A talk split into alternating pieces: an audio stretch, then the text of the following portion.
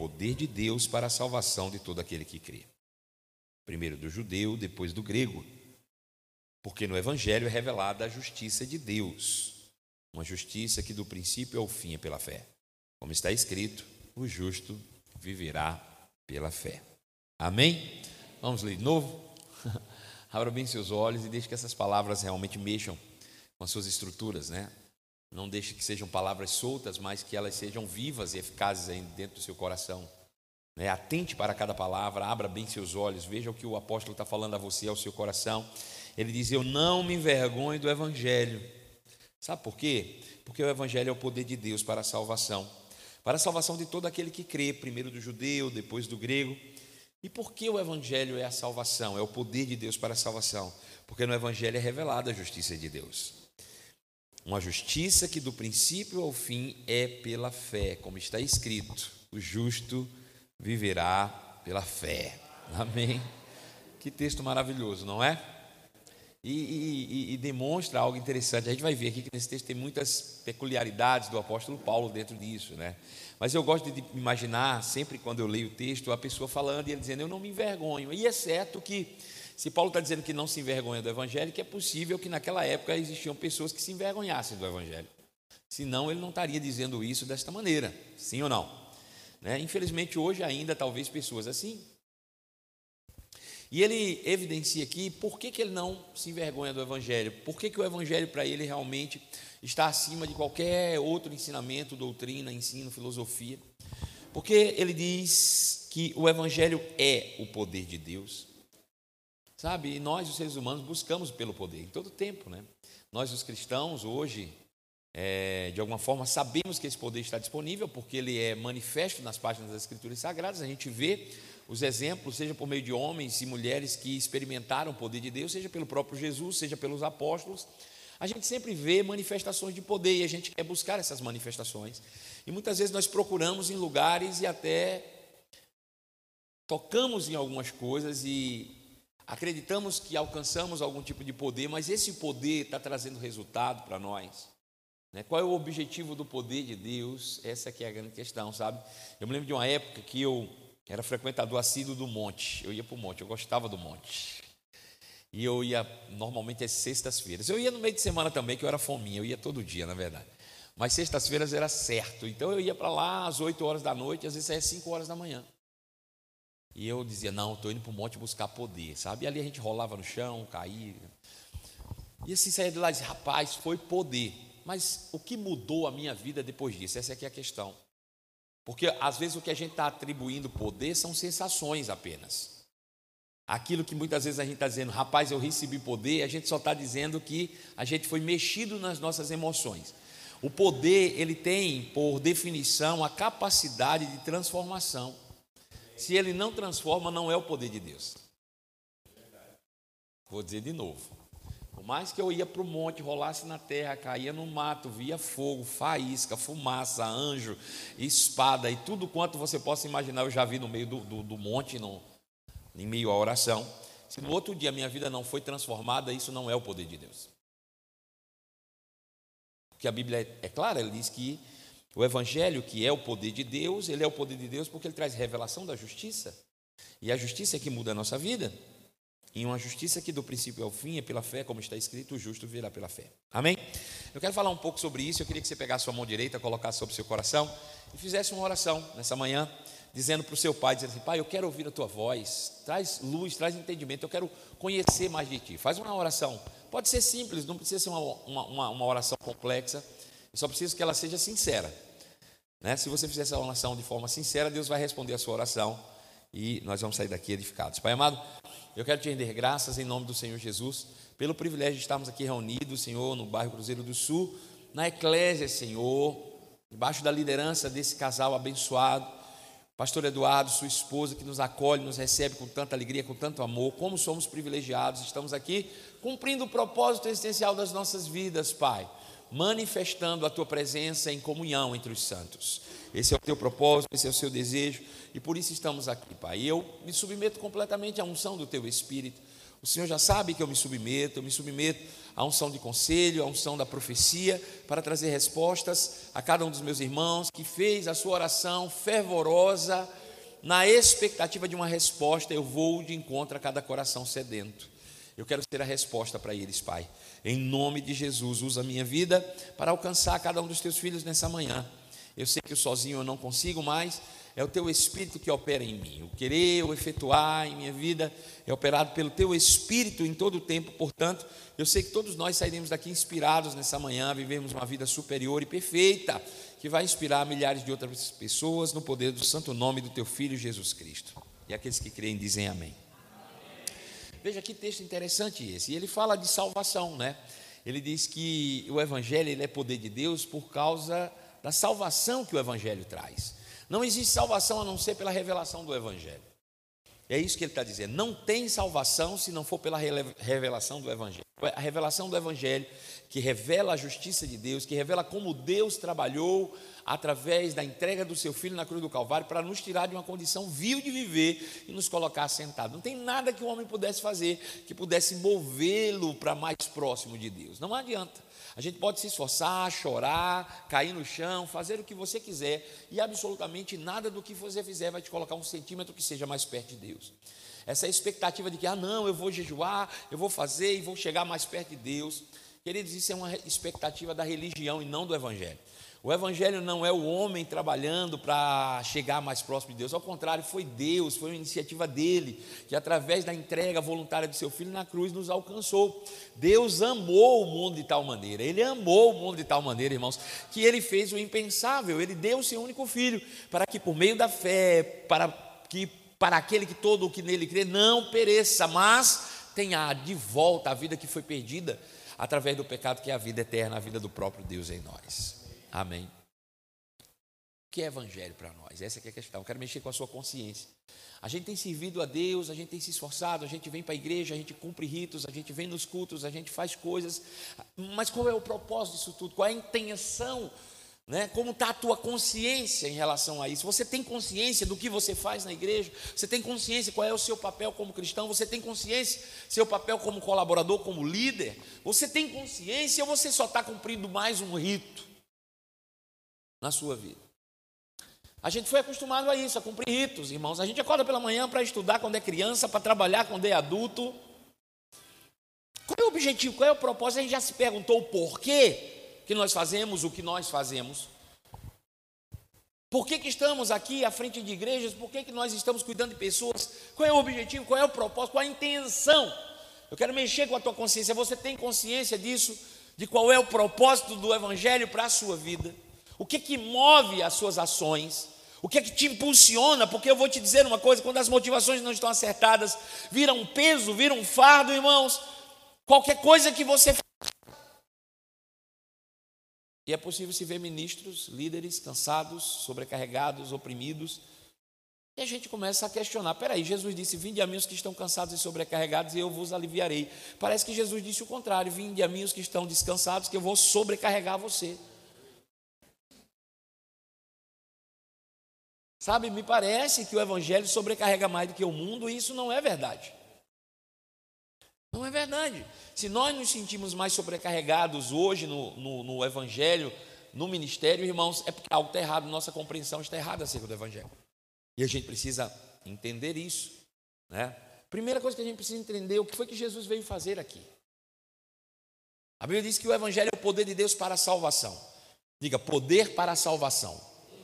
Sabe, a palavra salvação, que nós conhecemos tanto, ela é a tradução de uma palavra grega, que é a palavra sozo. S-O-Z-O. Sozo. O que significa sozo? Originalmente, quando foi escrito, ela tinha um significado, e aí a gente traduziu isso por salvação. Mas ela pode significar preservação. Você ser preservado desse mundo. Ela pode significar proteção você ser protegido de todos os males que há no mundo, porque nós estamos no mundo mal, no mundo que jaz do maligno, que está debaixo do controle do mal. Ela significa restauração. E eu quero ficar com essa terceira definição. Diga: salvação significa restauração. Sabe, restauração de quê? O próprio Jesus disse: Ei, eu o filho do homem não veio senão para restaurar aquilo que se havia perdido. Ele veio restaurar, irmãos. Restaurar. Sabe, pensando em restauração, outro dia eu vi um, uma história interessante. Um certo homem, ele decidiu fazer um turismo, turismo, turismo educacional, ele trabalha na área da arquitetura, e ele decidiu viajar para a Europa, ele queria fazer algumas investigações na área de arquitetura, entender como funciona, né, estudar monumentos, igrejas, essas coisas que, que, que atraíam a sua área de influência, e ele viajou para a Europa. Chegou lá, ficou numa determinada cidade, e aí ele fez uma lista dos lugares onde ele queria visitar. Os monumentos mais famosos daquele lugar. A Europa tem muito disso, né? A gente tem lá a Torre de Pisa, a Torre Eiffel, Coliseu, tantas coisas magníficas, né? Enfim, ele foi lá numa cidade e aí ele fez a lista dos lugares onde ele queria visitar. E aí no outro dia ele submeteu essa lista a um guia turístico. Disse: Olha, vê se, se essa lista está boa para me visitar esses lugares. O cara olhou e disse: Não, beleza, você colocou tudo, só faltou a casa do fulano de tal. Aí ele disse: A casa do fulano, nunca ouvi falar nisso. Deve falar nos outros, esse eu nunca ouvi. disse: Pois é, esse é o que, que mais está dando ibope. Ele disse: Eu vou ver, se der tempo eu passo lá. E aí ele foi em todos os lugares que ele considerava importante, e cada um desses lugares ele encontrou turistas. 15, 20 pessoas, tudo ao mesmo tempo ali visitando aqueles monumentos. No finalzinho da tarde, ele disse: Bom, eu vou passar lá nessa casa do fulano e tal, deixa eu ver o que, é que acontece lá. E quando ele chegou lá, de uma maneira impressionante, tinha mais de 250 pessoas visitando a casa.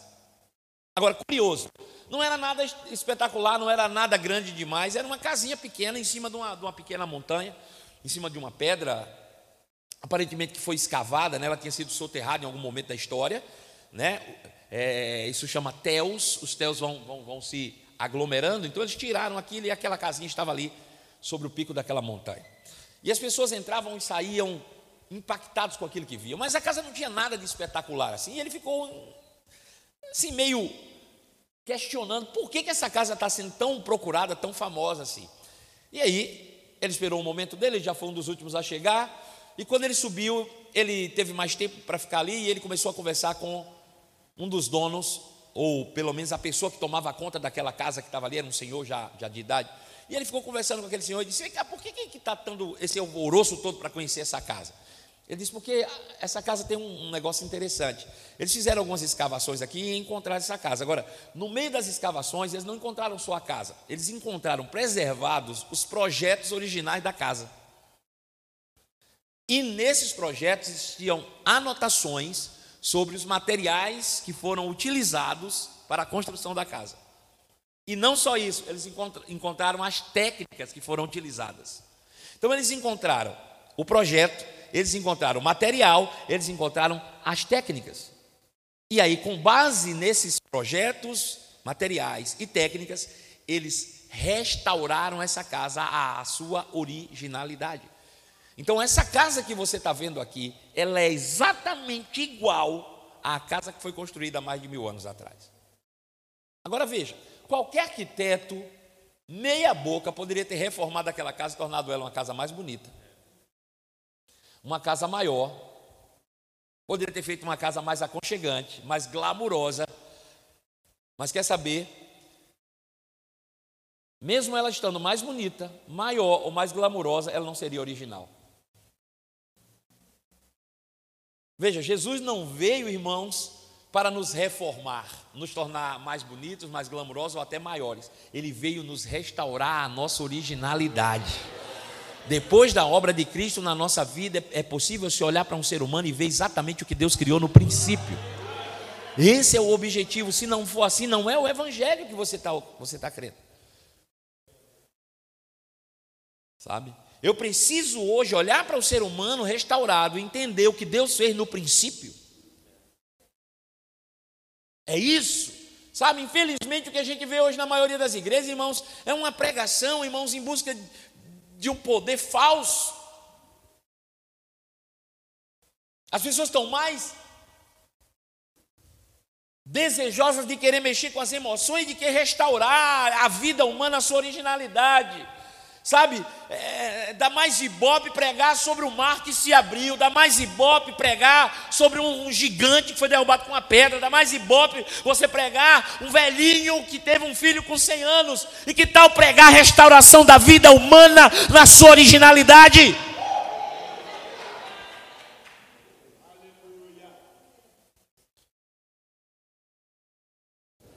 Aleluia. Aleluia. Eu quero mexer com a sua consciência, pregador. O que é que você tem pregado? Qual é o resultado da sua mensagem? Sabe, porque talvez uma mensagem motivacional vai fazer com que as pessoas corram, caiam, rolem no chão. Eu quero saber na segunda-feira, quando elas acordarem, se elas vão saber o que elas precisam fazer para ter uma vida melhor. Para ter a sua vida restaurada a uma originalidade.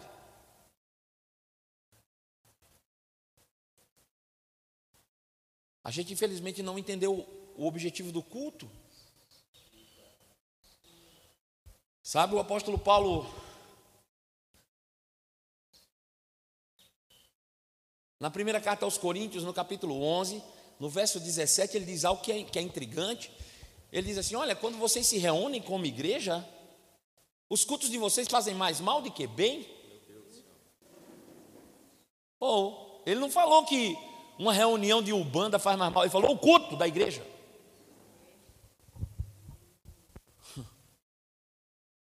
Um culto sem compreensão do evangelho faz mais mal do que bem, é isso que ele está dizendo.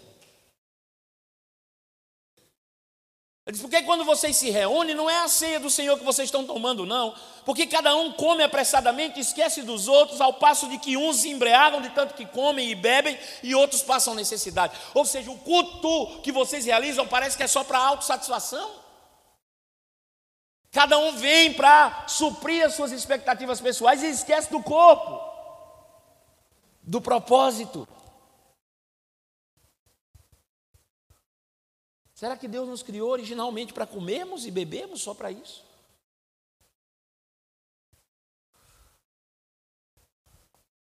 Sabe, quando nós olhamos para o princípio, a gente vê um Deus cheio de amor, compassivo. Um Deus que tinha tudo, irmãos, nunca precisou de absolutamente nada, mas criou uma raça para olhar e dizer: agora eu posso ser demonstrado por meio de quem eu criei. Você criar algo ou alguém que você possa olhar e dizer: Deus existe. Sabe qual é a, a maior prova de que Deus existe? Você. Ou melhor, você é a única, você é a única prova de que Deus existe. Ele diz que o homem foi criado para demonstrar quem ele é. Façamos o homem a nossa imagem conforme a nossa semelhança. A forma de saber que Deus existe é olhando para um homem original. Agora, se a gente não é restaurado a originalidade, como é que a gente vai crer em Deus? Como é que o mundo vai crer em Deus se a gente não está vivendo a originalidade dos fatos, a gente está vivendo uma religião? É isso que está escrito. Gênesis capítulo 1, verso 26. Se você quiser acompanhar, abre a sua Bíblia. Gênesis 1, 26, a Bíblia diz: Também disse Deus: façamos o homem à nossa imagem, conforme ou de acordo com a nossa semelhança. Preste atenção no que ele está dizendo aqui. Também disse Deus: Deus disse: Eu vou fazer o homem à minha imagem, mas para isso ele tem que ser conforme a minha semelhança. Preste atenção. Ainda que a palavra imagem venha primeiro, primeiro é a semelhança. Nós somos feitos a semelhança para demonstrar a imagem. Você jamais conseguiria demonstrar a imagem de quem Deus é se você não carregasse dentro de você a semelhança dele. Façamos o homem à nossa imagem, de acordo, conforme, em conformidade ou segundo a sua a nossa semelhança. Carregamos em nós a essência, é isso que Deus nos criou para ser. Quem Deus é. Tudo começou com Deus criando um ser semelhante a Ele, é isso que Ele está dizendo. E uma vez que esse ser é semelhante a Ele, esse ser tem capacidade de demonstrar que Ele existe e quem Ele é. Aleluia. Você está comigo? Amém. Gênesis 1, 27, ele diz: Então criou Deus o homem, a sua imagem, a imagem de Deus o criou, homem e mulher os criou. Ou seja, tanto macho quanto fêmea tem a mesma capacidade, é dotado dessa mesma natureza, carrega essa semelhança para demonstrar a essência de quem Deus é em reflexo. Aí no verso seguinte, 28, ele diz: E Deus os abençoou e disse: Sejam frutíferos. Diga, frutífero. Veja, primeiro Deus me cria igual a Ele, semelhante a Ele, para que lá na frente eu possa manifestar quem Ele é. Aí ele diz: Mas para isso eu vou te abençoar, e agora tu frutifica. Veja, a frutificação, que são as nossas ações, elas devem evidenciar quem eu sou. E quem eu sou? A imagem e semelhança de Deus. Veja, eu fui criado, irmãos, imagem de Deus, abençoado para fazer alguma coisa que demonstre que Deus existe. Frutificar. Diga, eu fui criado. Diga, eu fui criado. A imagem de Deus, abençoado para frutificar. Você é abençoado antes e você faz depois. E o que você faz deve a, a evidenciar que você é abençoado e que é a imagem de Deus. Vou dizer de novo, para que você não perca isso. Você foi criado à imagem de Deus, à semelhança dele, foi abençoado para frutificar. Os frutos que você dá devem evidenciar a bênção de Deus e a semelhança dele em você. As suas ações, os frutos são as ações, o que nós fazemos no dia a dia. Agora veja, o que foi que Deus fez? A primeira coisa, em relação à raça humana, ele deu de quem ele era. Ele não tirou nada do homem. Ele deu. Ele disse: Agora eu vou te dar a, a capacidade de me representar. Frutifique. Então nós somos abençoados para dar frutos. Aí o diabo chega e diz assim: Ei, que tal você comer do fruto para ser abençoado e se tornar igual a Deus? Meu Deus. Para aqui um pouco. Sua cabeça não está entendendo ainda, mas eu vou te explicar. A proposta de Deus é: você é igual a mim. Basta você ficar olhando para mim, você vai saber quem você é. E aí você é abençoado e você vai evidenciar dando fruto. Diga, eu sou um frutificador. E o diabo diz assim para você: e que tal você comer do fruto para ser abençoado e se tornar semelhante a Deus? Ele convenceu você que melhor é ser comedor de fruto do que frutificador. Diga, eu não fui feito como um comedor de fruto. Diga, eu fui feito para frutificar.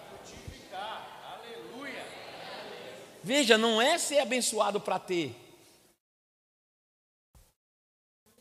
Você tem, por isso é abençoado. E o que você faz só evidencia essa verdade. Por isso que o apóstolo Paulo diz: Ei, vocês não entenderam nada do, do Evangelho. O culto de vocês está fazendo mal porque você está vindo aqui para comer fruto. A gente vem para o culto para Deus nos abençoar. Deixa eu te dizer, Ele já te abençoou. O que você deveria fazer aqui era frutificar.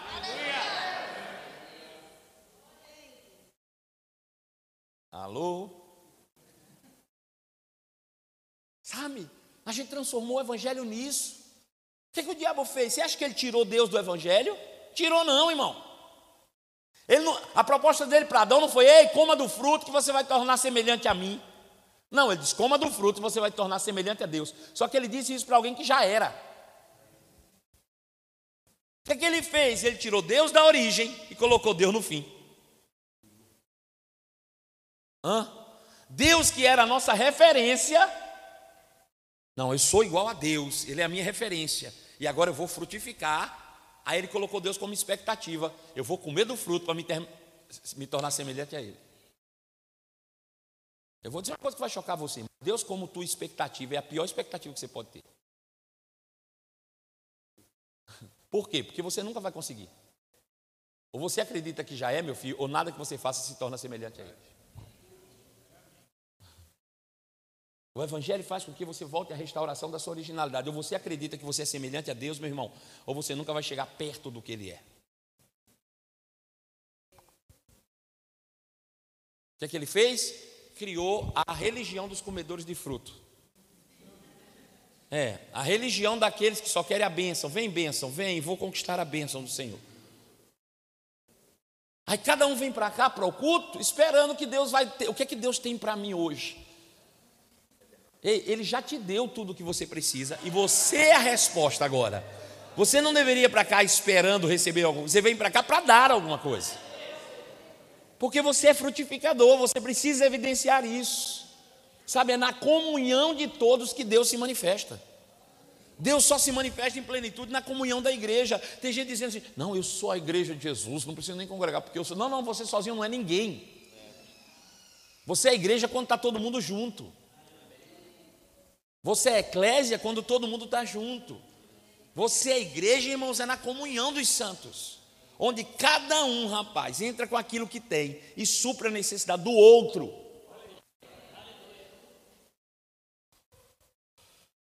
Diga restauração. Deus está restaurando essas verdades, essência em nós. Diga, eu sou um frutificador. Sabe? Durante muito tempo o diabo tirou Deus da sua origem, da sua referência e colocou Deus como sua expectativa. Ah, se eu fizer isso ou aquilo, Deus vai me abençoar. Ser certinho aqui para Deus me abençoar. Enquanto você estiver na expectativa de ser alguma coisa, você perde aquilo que já é. Ou você entende que Deus já te criou e Jesus já restaurou você. Eu acho interessante porque quando a gente vê a criação, a Bíblia diz que Deus criou o homem à sua imagem, conforme a sua semelhança, e lá em Gênesis capítulo 2, verso 7, Deus que fez esse homem espiritual, soprou esse homem espiritual dentro de um corpo. E soprou, ele diz, e soprou o Senhor o fôlego de vida, e aquele homem se torna alma vivente. Há um sopro divino ali. E aí Jesus morre na cruz para restaurar tudo isso. E quando ele ressuscita, ele encontra os discípulos. Sabe a coisa que ele faz? Sopra. João capítulo 20, verso 19. Ele diz: Encontrando seus discípulos, disse: Pai, esteja convosco. E soprando sobre ele, disse: Recebam o Espírito Santo. Mostrando a restauração. Da mesma maneira que foi feito, com a mesma técnica que foi feito, com o mesmo material do que foi feito. Sabe, você não foi reformado, você foi restaurado completamente a sua originalidade. Você abre o olho hoje e só tem você e Deus no Éden.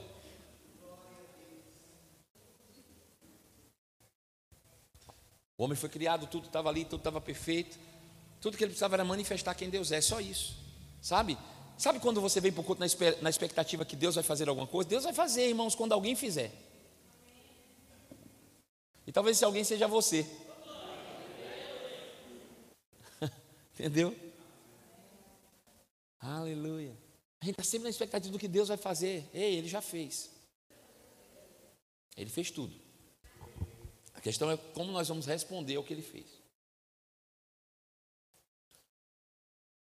A Bíblia diz que Adão comeu do fruto, perdeu a essência, morreu espiritualmente, tentou resolver os seus problemas com a força do braço, colhendo folhas de figueira para tampar o seu pecado.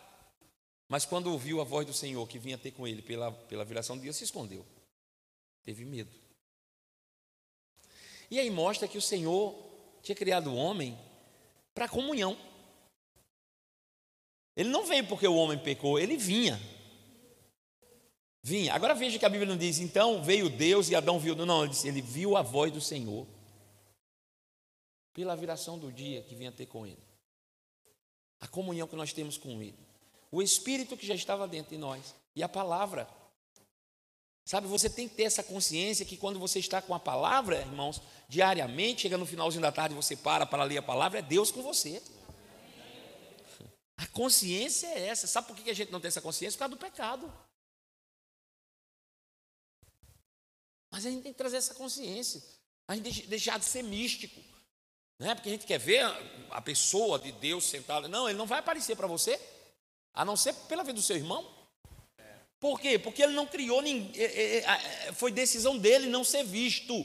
Ele é o Deus invisível, que é visto por meio dos filhos. Eu criei você, como se ele estivesse dizendo hoje para a mãe, presta atenção, eu te criei para que as pessoas me vissem através de você. As pessoas só vão ver Deus através da sua vida. Não espere outra, outra forma, que Deus não vai mudar a forma. Senhor, deixa eu ver você. Felipe já pediu isso e Jesus disse: Meu filho, olha para mim, quem vê o filho vê o pai. E Felipe disse: Senhor, mostra-nos o pai. Ele disse: Não adianta você pedir, que não é assim que funciona. Olha para mim, e quem vê a mim vê o pai. Ei, não é só Jesus, é para qualquer filho. É para qualquer filho, qualquer filho, qualquer filho que você olha, você vê o pai.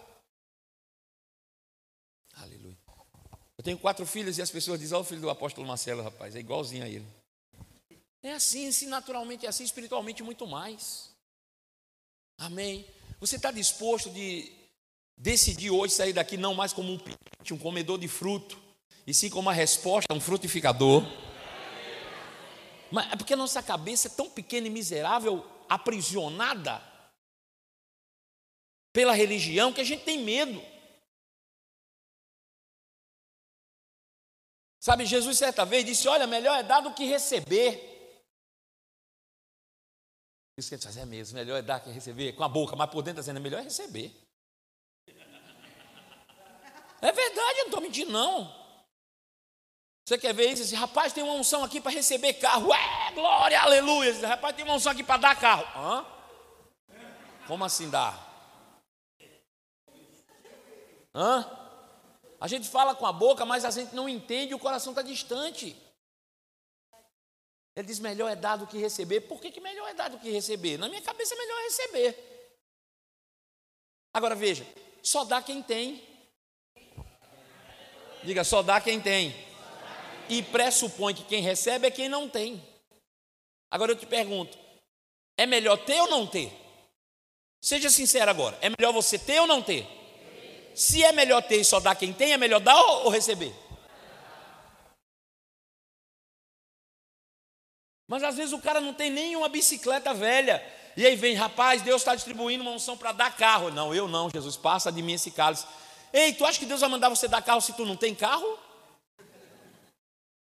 Ele só vai mandar você dar carro se você não tem, porque ele vai te dar, ué. Mas a gente foi treinado pela religião, ser um comedor de fruto. É só vem a nós o vosso reino. Seja feita a tua vontade, passou longe de nós. Está entendendo? Veja, vai lá em Romanos capítulo 1, nós, nós lemos lá, nós vamos continuar. Agora, verso 11, vamos voltar um pouquinho. Vamos trabalhar com esse texto um pouco. Quantos já aprenderam algo? Diga aí, eu sou um frutificador.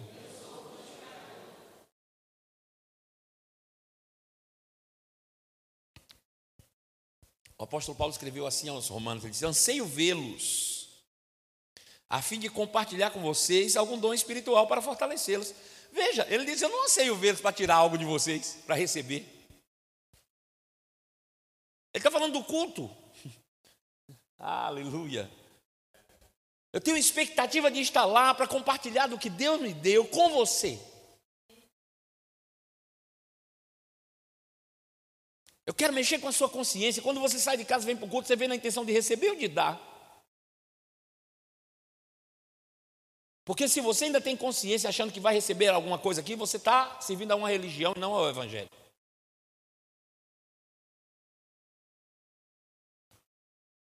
Eu vejo as pessoas dizendo, não, eu não posso, é difícil, eu não tenho mais filho, porque é muito difícil criar filho hoje. Não é? As pessoas dizem assim, é difícil.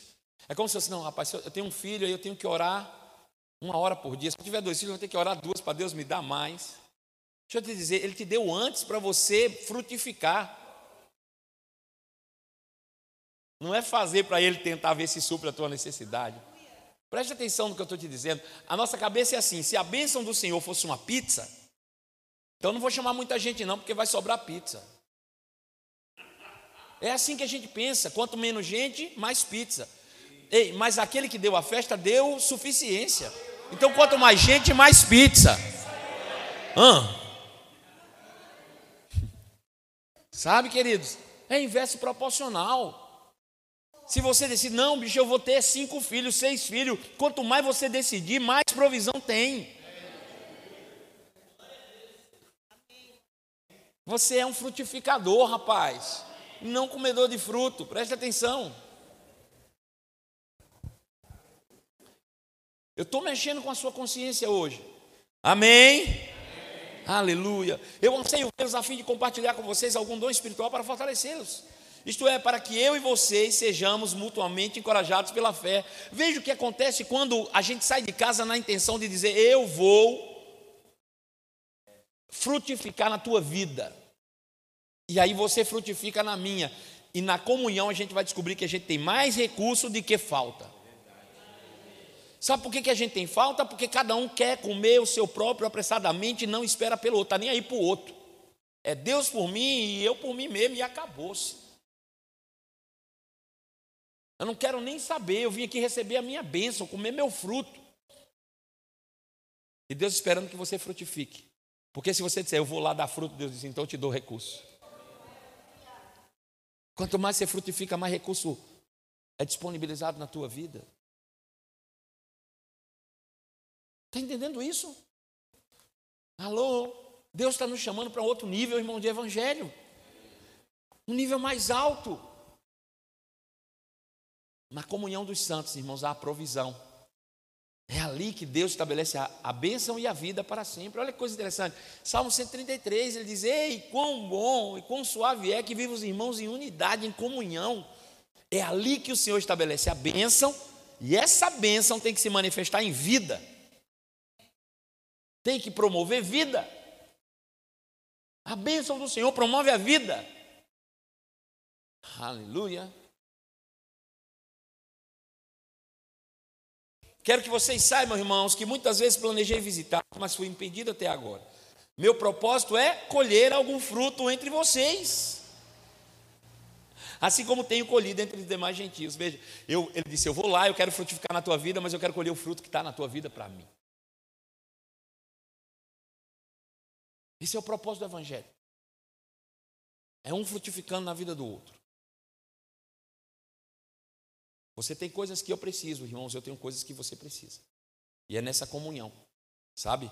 Não é uma personificação de Deus. Deus é o meu Deusinho particular, o teu Deusinho particular para suprir. Deus não é um banco. Deus é o teu Pai, a tua origem, a tua referência. Você tem que viver nessa consciência diária. Eu preciso ser como meu Pai é. Um Deus que não espera nada em troca, que ama incondicionalmente que reparte o que tem e quando reparte se multiplica. Quanto mais reparte, mais se multiplica. Deixa eu te dizer, Deus é o Deus todo-poderoso, sim ou não? E Ele sempre foi antes de nós, sim ou não? Sim, irmãos, mesmo antes de nós existirmos. Antes da raça humana existir, Ele já era Deus. Era ou não era? Mas para criar a raça humana, como Ele fez? Ele pegou algo de fora ou Ele deu de quem Ele era? Ele fez a semelhança dele, ou seja, do material Deus, nós somos criados. Nós temos a extensão de quem Ele é, nós somos parte de quem Ele é. Deus precisou doar de quem Ele é para me criar.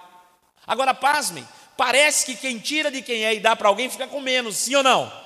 Agora veja, ele já era Deus antes de mim, mas quando ele deu para mim de quem ele era, ele se tornou Deus e Pai. Se ele não tivesse dado quem ele era, ele só era Deus.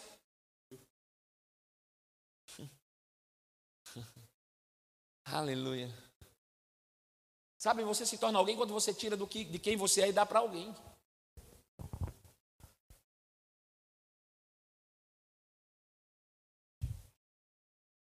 Aleluia. Por isso ele diz: Meu propósito é colher algum fruto entre vocês, assim como eu tenho colhido entre todos os demais gentios. 14. Ele sou devedor, tanto a gregos quanto a bárbaros tanto a sábios como a ignorantes. Por isso estou disposto a pregar o evangelho também a vocês que estão em Roma. Era isso que movia o coração de Paulo. Sabe, eu estava falando com, com, com, com meu filho Fabrício. Hoje completam 12 dias que eu estou pregando todo dia. Todo santo dia. Sexta-feira passada eu estava em Teresina, saí de Belo Horizonte pela manhã, 8 horas da manhã, 10 graus no aeroporto. Cheguei em Teresina, o cara disse: hoje está fresquinho, 32. Fresquinho lá, temperatura amena, 32 graus.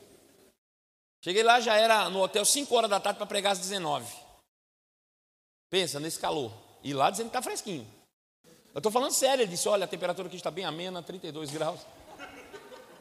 E lá tem uma coisa curiosa, porque na maioria das cidades, irmãos, ela Faz muito calor de dia, mas de noite esfria. Lá faz muito calor de dia e de noite parece que está de dia. Eu ficava o tempo todo procurando o sol. Digo, não, tem que ter um sol, bicho. Não tem lógica um calor desse. Aí preguei, irmão, estava cansado. No outro dia acordei e tive que dar aula três horas de tarde na escola de ministros, no sábado. E aí fui dormir, acordei três horas de manhã no outro dia. E aí dei aquela titubeada, cochilei, acordei, preguei na igreja de noite. Cheguei no hotel 11 horas para viajar meia-noite. Cheguei aqui em Belo Horizonte às 9 horas da manhã, estava chegando em casa para cheguei na não tomei café, não, eu fui, dormir, quer comer, vou dormir. Acordei cinco horas, tomei banho para pregar de noite no Rema. E aí preguei segunda, terça, quarta, quinta e sexta. E ontem eu cheguei em casa mais de meia-noite e eu estou aqui pela manhã. A troco de quê? Você acha que eu sou movido por quê? Pelo meu desejo de crescer. É isso que eu sou movido. Agora pense, eu só cresço quando eu dou de quem eu sou. Eu não estou aqui para tirar nada de você, ao contrário, estou aqui para te dar. Para frutificar na tua vida. Sabe, o fruto daquilo que o Senhor colocou em meu coração. E é quando eu frutifico que eu cresço. Agora você que decide o que faz com aquilo que tem recebido nessa manhã. Ou vai ficar só como um fruto para comer, ou vai frutificar como semente na vida da outra pessoa. Entendeu agora? Quando Adão recebeu da parte de Deus tudo que ele recebeu, Deus disse: agora frutifique na vida de outro. Seja, seja frutífero e multiplique-se. E ele preferiu comer fruto do que frutificar. É você que decide. Se você quiser sair daqui, você vai transformar tudo isso em uma religião. Não, o que eu estou esperando é que Deus me abençoe. Quero nem saber de ninguém, não. A gente não fala, mas é assim que a gente vive. Olhando para o nosso próprio umbigo. Eu estou falando assim porque eu estou falando para líderes, irmãos. Eu sei o que Deus está fazendo nesses dias. Deus precisa de um povo forte, que não esteja olhando só para si mesmo e que estejam dispostos a frutificar na vida dos seus irmãos. Sabe? Eu tenho falado e eu vou repetir aqui. Se você acha que o mundo gira em torno de você, procure um médico. Você está com labirintite.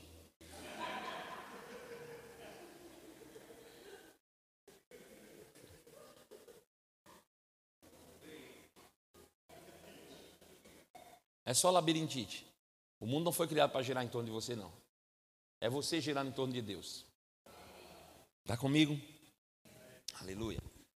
Ele diz: Eu sou devedor tanto a gregos quanto a bárbaros, tanto a sábios como a ignorantes, por isso eu estou disposto a pregar o evangelho também a vocês que estão em Roma, porque eu sei que quando eu prego o evangelho eu frutifico. E frutificando eu, eu cresço. Ele dizia: Por isso que eu não me envergonho do evangelho. Por isso que eu não tenho vergonha do evangelho. Porque o evangelho é o poder de Deus para a restauração. Poder de Deus para restauração. É o Evangelho, irmãos. É o Evangelho. Sabe? Demonstrado pelos quatro evangelhos, sim, mas demonstrado pelas cartas paulinas e as demais do Novo Testamento. E a gente fica preso em, em, em fábulas da antiga aliança, histórias e contos do povo judeu, quando você nem judeu é. Pastor, então quer dizer que não serve para nada? Serve. Serve para você entender onde você chegou. A gente tem que entender uma coisa, eu vou terminando com isso. Preste bem atenção no que eu vou te dizer. A Bíblia não é um livro de regras. Vou dizer de novo. A Bíblia não é um livro de ritos. Não é um manual de pode e não pode. Não é um livro cerimonialístico que nós aprendemos a cerimônia do batismo. Tem, oh, o batismo faz assim, assim. A cerimônia da ceia. Não é para isso. A Bíblia é um livro pedagógico para mudar a tua forma de pensar. Para criar uma cultura nova na tua cabeça. Para você ver o mundo diferente, é só isso. É entender a mensagem e praticá-la na sua essência. E qual é a essência? É que Deus é a tua referência e você foi abençoado para demonstrar isso no seu dia a dia e não o contrário. Não o contrário. A religião faz isso, ele tira Deus da, da origem, da tua referência, coloca Deus no final. Um dia, um dia, um dia, um dia, um dia. Não, o dia de Deus é hoje. E eu preciso frutificar hoje. Quantos entenderam isso? Amém. Ele disse: Eu não me envergonho do Evangelho, porque ele é o poder de Deus para a restauração de todo aquele que crê. Então começa crendo, não é fazendo. Veja, a religião diz: faça alguma coisa para você se tornar semelhante a Deus. Ei, tu precisa ir para o monte. Ei, tu precisa fazer uma campanha. Senão você não vai receber o poder. Isso é fazer alguma coisa para ser alguém. Quando ele disse, Ei, você só precisa crer que é, e aí você manifesta o que você acredita. É pela fé. Do princípio ao fim, pela fé. Do princípio ao fim é pela fé. Como está escrito, justo, originalmente viverá pela fé. Pela fé. Ou você acredita que é, ou então você já não é o que pensa. Tudo é uma questão de crença. E crença eu não olho para frente, eu olho para trás. O que é que foi já feito aqui? Está baseado em quê? No que Deus fez. No que Ele disse. Não é no que Ele vai dizer. Eu não tenho fé no que Deus vai dizer, eu tenho fé no que Ele disse. No passado, Deus é a minha referência e não o meu futuro. Você pode se colocar de pé? Glória a Deus.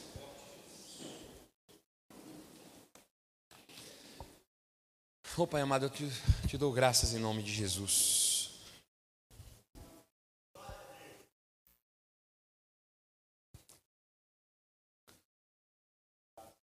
Eu estava pregando para os alunos do Rema, e no final de uma das aulas eu fiz assim: eu vou contar uma coisa para vocês, mas é só um, um, um exercício imaginativo, tá? Não é uma doutrina bíblica que eu estou ensinando aqui, não.